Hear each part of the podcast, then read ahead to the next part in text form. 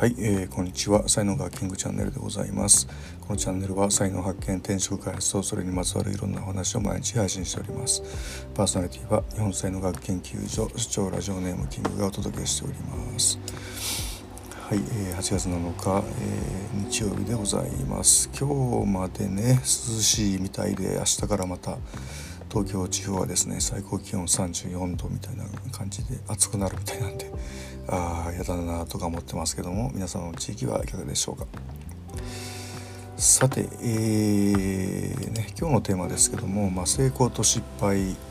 えー、のね原因についてあのブログにね書きましたんで、まあ、それの補足なんですけども、えー、まあですねまず失敗の方がねはっきりしてますよね。もう失敗の原因っていうのはもう何回もこれブログとかにも音声でもね言ってますけども一つが、えー、情報不足。もうこれが一番大きいですね。現状把握ができてないっていう感じですね。で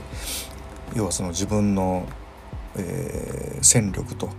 相手の戦力っていうのをこう見誤って、えー、やっちゃうと大体負けるみたいな 感じですよね。で2番目3番目が、えー、傲慢と思い込みですよね。いけるやろうとかねこう自分を過大評価させたりとかね、えー、そんな感じのことで大体失敗するというような感じですよね。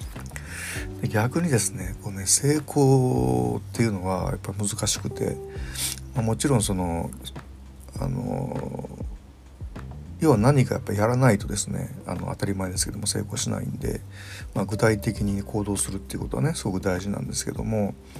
まあ登り方っていうのは2つあってあの夢中になってるうちになんか形になっちゃった成功しちゃったっていう形と、まあ、一応成功を目指して目標設定をしてそれに向かって頑張って、え、成功しましたみたいなねまあ、2つがあるんでしょうけどもでもまあ半分以上はですね最終的に何が成功の鍵かっていうと運だと思います。あのまあ、縁とかもご縁とかもね含めてなんですけどもその運の要素ってすっごい大きくてよくねその運を引き寄せるとかいろんなこと言いますけども、